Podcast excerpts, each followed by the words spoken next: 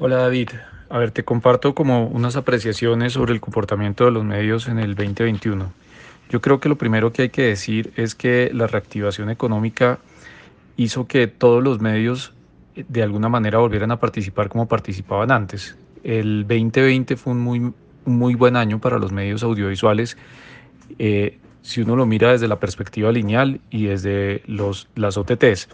Y yo creo que ahí lo que pasó hacia el 2021 es que los hábitos que se instauraron en el 2020 sobre el uso de audiovisual intensivo, combinando lo digital con lo tradicional o con lo lineal, causó como un incremento en el tiempo medio de consumo en la televisión.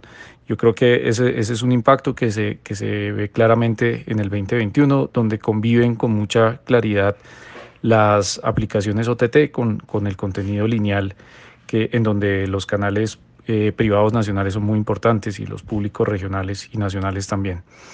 Eh, esa, esa reactivación sí le, le trajo un cambio bien importante a la radio. La radio mes a mes durante el 2021 fue ganando oyentes tuvo un muy buen diciembre, cerró, cerró muy bien la radio, consolidándose no solo con el, el, tema de, de, de, noticias y hablados, sino con un eh, desempeño muy bueno de las emisoras musicales.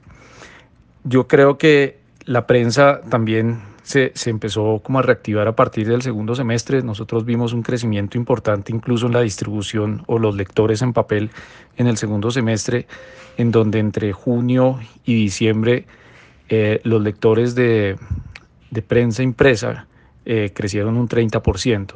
Entonces, el, el 2021 fue un año donde, donde se reacomodaron las cargas para los medios, donde todos volvieron a tener como una participación en el, en, las rutinas que tradicionalmente habían conquistado por años y años, que se rompieron un poco con, con las cuarentenas en la pandemia y de alguna manera eh, las, las prácticas nuevas que dejó la pandemia se empezaron a combinar con, con los enfoques tradicionales de los medios. Yo te daría esa lectura sobre el 2021.